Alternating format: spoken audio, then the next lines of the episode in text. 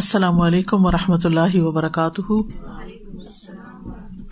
نحمد ونسلی علی رسول کریم ام آباد فاعوذ باللہ من الشیطان الرجیم۔ بسم اللہ الرحمٰن الرحیم۔ ربش رحلی صدری ویسر علی عمری وحل العقدم السانی یفق قولی۔ سورت صبا معن الکلمات، ذوالفا، قربا، قریب۔ الغرفات المنازل الرفیع فی الجنہ، جنت میں بلند و بالا منازل یا مقامات یا گھر، منزل گھر کو بھی کہتے ہیں۔ معاجزین مشاقین یظنون انہم یفوتوننا۔ مخالفت کرنے والے سمجھتے ہیں کہ وہ ہم سے بھاگ جائیں گے۔ محدرون تحدرہم الزبانیت الى جہنم۔ زبانیاں فرشتے ان کو جہنم کی طرف لے جائیں گے یعنی حاضر کر دیں گے۔ وہ یکر الح ید علیہ اس پر تنگ کر دیتا ہے۔ ید رسو نہا یقرا نہا اس کو پڑھتے ہیں۔ نکیری انکاری علیہم میرا ان پر انکار یعنی سزا مراد ہے۔ واحد ایک بخصلطن واحد ایک عادت۔ مراد انہوں نے دی ہوئی ہے ایگزیکٹ لفظی ترجمہ نہیں ہے یہ۔ مسنا اسنعین اسنعین دو دو جنتن جنون۔ الوقفات التدبریہ نمبر ون۔ وما انفقتم من شيء فهو يخلفه وهو خير الرازقين۔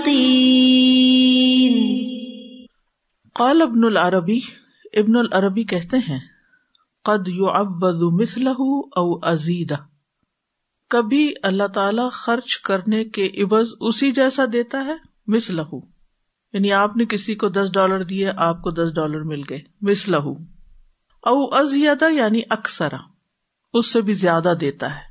وقت یو اب ثوابن اور کبھی اللہ اس کے عوض میں ثواب دیتا ہے۔ یعنی وہ دس ڈالر تو واپس نہیں ملتے لیکن ثواب مل جاتا ہے۔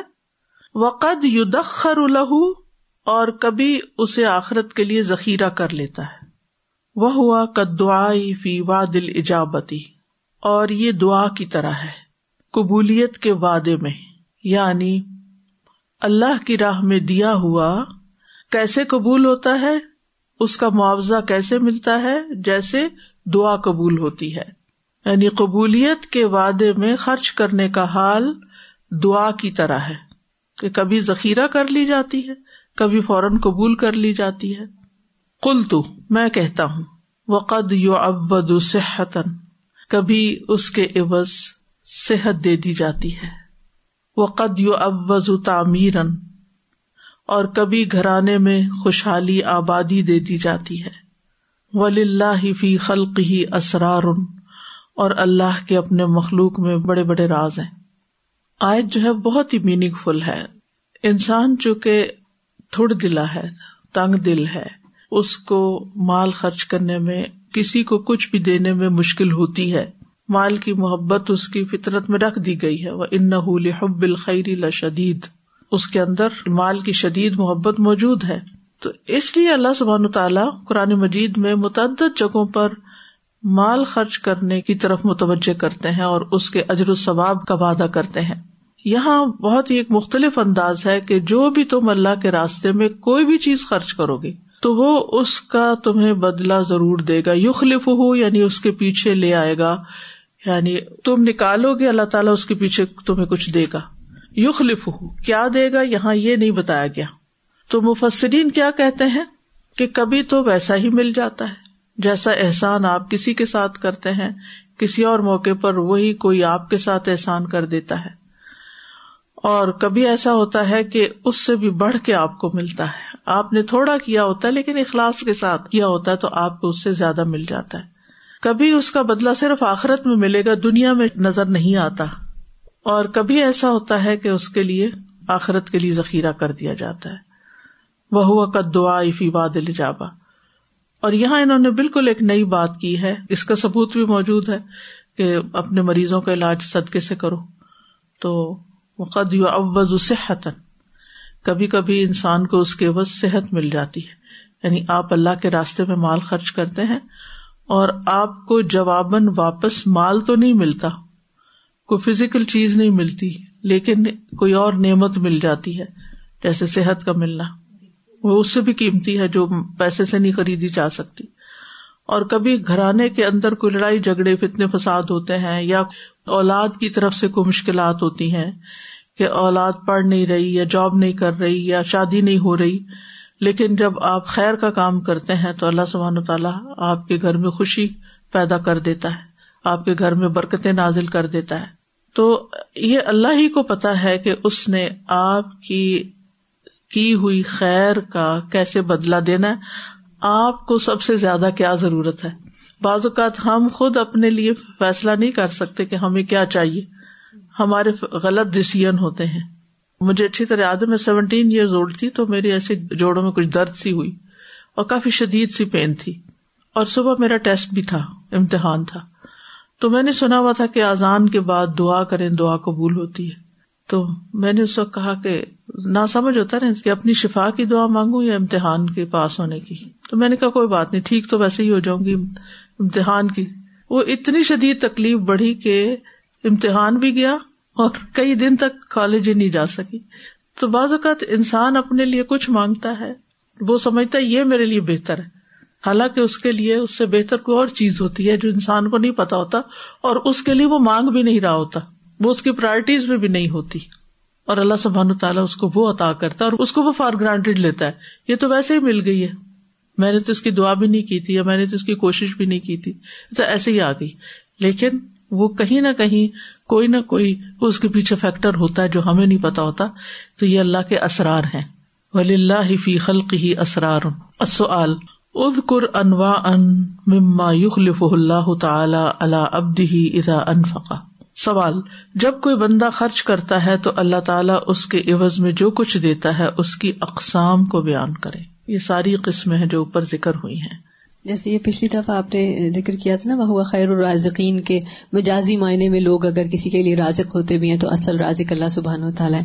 مجھے یہ خیال آ رہا ہے کہ اس اس آیت کو اتنے حصے کو بھی اگر بار بار پڑھے نا تو بہت ساری چیزیں آپ کو اسٹرائک کرتی ہیں انفاق کے باب میں، کہ خرچ ہم کر رہے ہیں اور اخلاف اللہ تعالیٰ کی طرف سے آ رہا ہے۔ آپ سوچیں کہ کیا کوئی کمپیرزن ہی نہیں ہے۔ انسان کسی کو کیا دے سکتا ہے؟ بہت تھوڑا سا ہی دے سکتا ہے بہت حقیر دے سکتا ہے بہت فانی دے سکتا ہے۔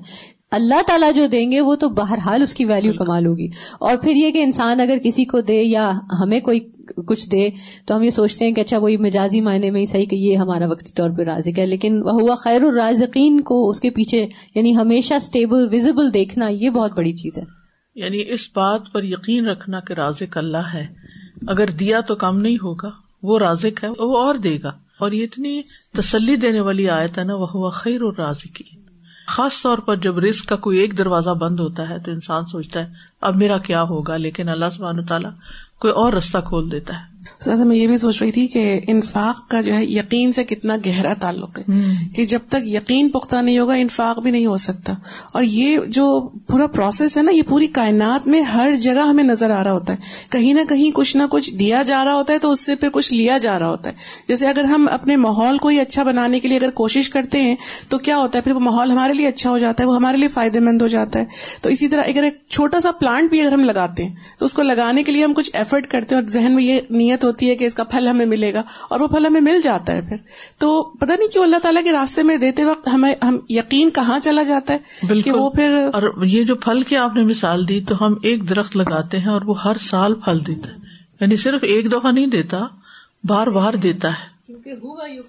ہوا یخلف اور آج کل خزاں ہے سبحان اللہ کے سارے پتے جا رہے ہیں۔ ایسے لگتا ہے کہ بس اب ختم۔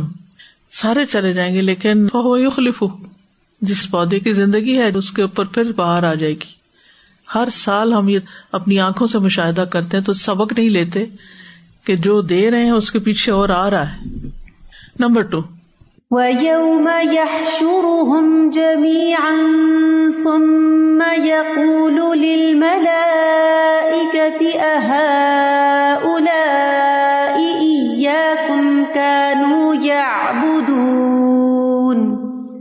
یخبر تعالی انہ یقرا المشرقین یوم القیامتی اللہ رؤوس الخلائق۔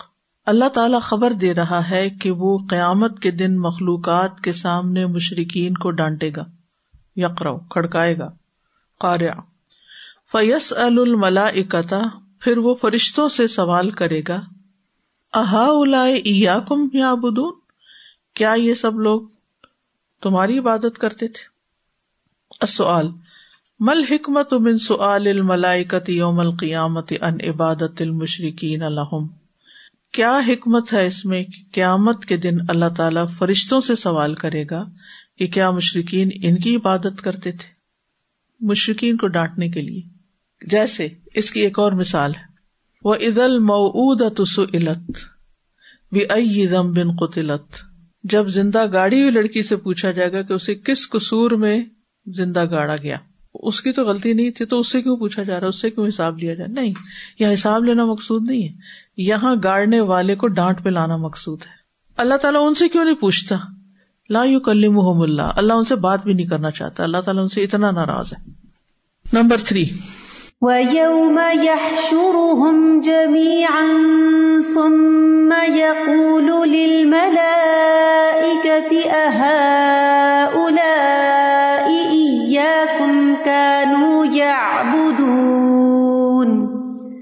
والاقتصار على تقریر الملائکتی واستشهادهم على المشرکین۔ ول اختصار اختصار کا مطلب ہے اکتفا۔ اکتفا کیا گیا ہے اللہ تقریر الملائکتی ملائکا کی بات کو ثابت کرنے کے لیے، قرار دینے کے لیے لفظ مانا وسط شادیم المشرقین اور مشرقین کے خلاف ان کی گواہی طلب کرنے کے لیے۔ ابتال الہیت تل کیونکہ فرشتوں کی الوحیت کو باطل قرار دینا، یفید ابتال الہیتی ماں ہوا دونہا وہ اس بات کا فائدہ دیتا ہے کہ ان کے علاوہ یعنی فرشتوں کے علاوہ کوئی اور بھی الہ نہیں۔ باقی تو کم تر ہے نا۔ فرشتے ایک بڑی مخلوق ہے اللہ کے مقرب ہیں، نور سے بنے پرسٹیجیس مخلوق ہے اللہ کی۔ تو اگر فرشتے اللہ کے شریک نہیں ہو سکتے تو اس کے جو کم تر دونہا مخلوق ہے، وہ کیسے ہو سکتی ہے؟ ممن ابد امن دون اللہ بھی دلال ممن ابد ان میں سے جن کی عبادت کی گئی مندون اللہ اللہ کے سوا بھی دلال الفحوا یعنی اس میں اس بات کا فائدہ ہے یعنی دلیل کا فائدہ ہے۔ اے بھی طریق الا کہ ان کی الوحیت طریق اولا باطل ہے، معطل ہے۔ یعنی اس کلام کے مفہوم کی بنیاد پر ان کی الوحیت کا باطل ہونا جو ہے اور بھی زیادہ قریب تر ہے۔ اولا کا مطلب کیا؟ قریب تر۔ ان ذالک کا تقریر امن اہم ما جو الحشر اجلی ہی اس طرح کا اقرار کرانا، تقریر کا مطلب ہماری اردو کی تقریر نہیں ہے، اقرار کرانا، من اہم میں اہم ترین باتوں میں سے ہے، مقاصد میں ہے، ما جو الحشر اجلی ہی جس کی وجہ سے حشر قائم کیا جائے گا۔ یعنی جس کی وجہ سے سب کو جمع کیا جائے گا۔ مطلب یہ ہے کہ فرشتوں سے اللہ تعالیٰ کیوں پوچھ رہے ہیں کہ تم نے کہا تھا لوگوں کو کہ وہ تمہاری عبادت کرے یہ وہ لوگ ہیں جو تمہاری عبادت کرتے تھے۔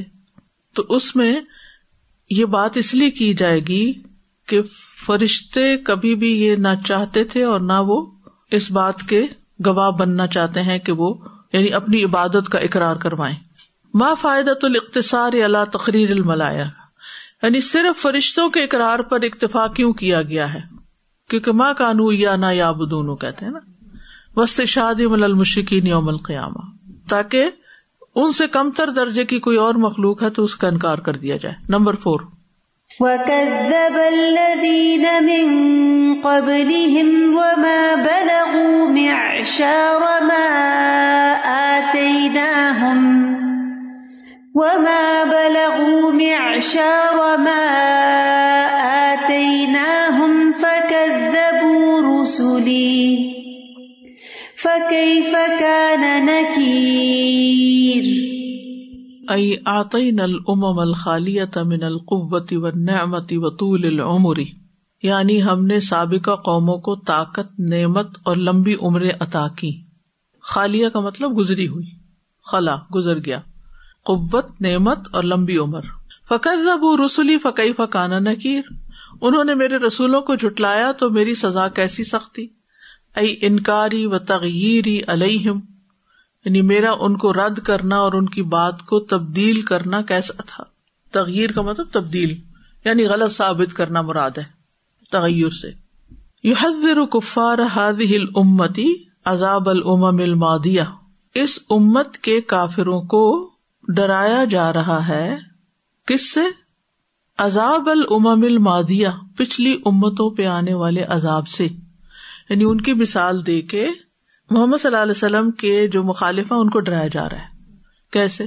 وبا بلغ میں اشارہ آتے نہ فقط ضب رسولی فقی فقان نکیر السؤال بین السر رفی اشارت القرآن للامم القبیت المقدبتی من قبل امت محمد صلی اللہ علیہ وسلم۔ بین بیان کیجیے کیا؟ اثر و راز۔ فی اشارت القرآنی قرآن مجید کے اشارے کی طرف قرآن مجید میں جو اشارہ پایا جاتا ہے لل امم القبیت المقزبتی ان امتوں کے بارے میں جو قوت والی تھی لیکن جٹلانے والی تھی من قبل امت محمد محمد صلی اللہ علیہ وسلم کی امت سے پہلے۔ تو مراد کیا ہے؟ کہ قرآن مجید میں محمد صلی اللہ علیہ وسلم کی امت سے پہلے تقزیب کرنے والی جو مضبوط قومیں تھیں، ان کی طرف اشارہ کیا گیا ہے۔ اس اشارے میں کیا راز ہے؟ وہ راز بیان کرے ان کفار کو ڈرانا مقصود ہے۔ یعنی اگر قوت والے نہیں بچ سکے تو تم کیسے بچو گے؟ اگر فرشتے معبود نہیں تو باقی کون معبود ہو سکتا ہے؟ سمجھ آئے یہ انداز ہے ایک اسلوب ہے قرآن کا۔ العمل بال آیات نمبر ون۔ انفق من مالک فی دام مشروع ان داوین راجین الخلف من اللہ تعالی۔ دام کہتے ہیں تقویت دینے کو، مضبوط کرنے کو۔ مشروع پروجیکٹ، منصوبہ۔ داوی دعوی کا۔ راجین امید رکھتے ہوئے الخلف من اللہ تعالی، اللہ سبحان تعالی سے نیم البدل کی، وما ان تم من شعی ان فہو یخلف وہ خیر الرازقین۔ اللہ سے نیم البدل کی امید رکھتے ہوئے اپنے مال میں سے کچھ مال کسی ایسے منصوبے کو سپورٹ کرنے کے لیے خرچ کریں جو اللہ کی دعوت کا منصوبہ ہو۔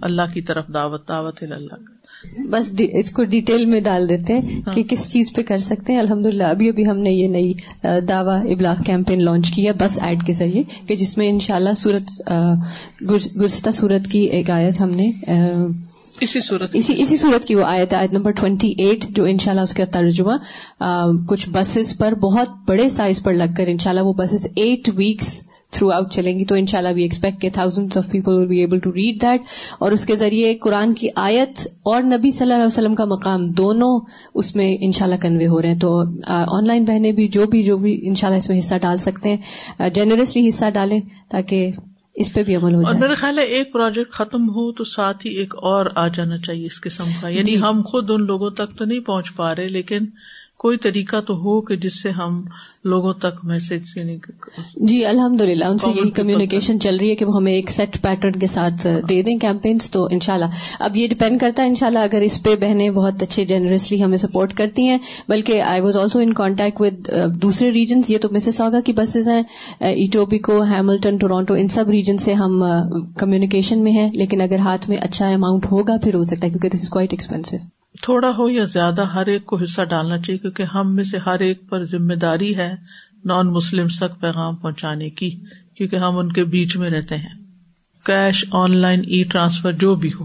نمبر دو ان تک بشہادت توحیدی قاصدن اتبر من کل معبود سو اللہ سبحان و تعالی ان تک بول کے دیں، بول کے کہیں یعنی نہ تقینتے کو بولنا ہوتا ہے نا۔ بشہادت توحید۔ توحید کی گواہی اپنی زبان سے ادا کرے قاصدن نیت کرتے ہوئے، قصد کرتے ہوئے، ارادہ کرتے ہوئے۔ اتبر لا تعلقی کا منکل معبود، ہر معبود سے سو اللہ سبحان و تعالی۔ اللہ سبحان تعالی کے سوا۔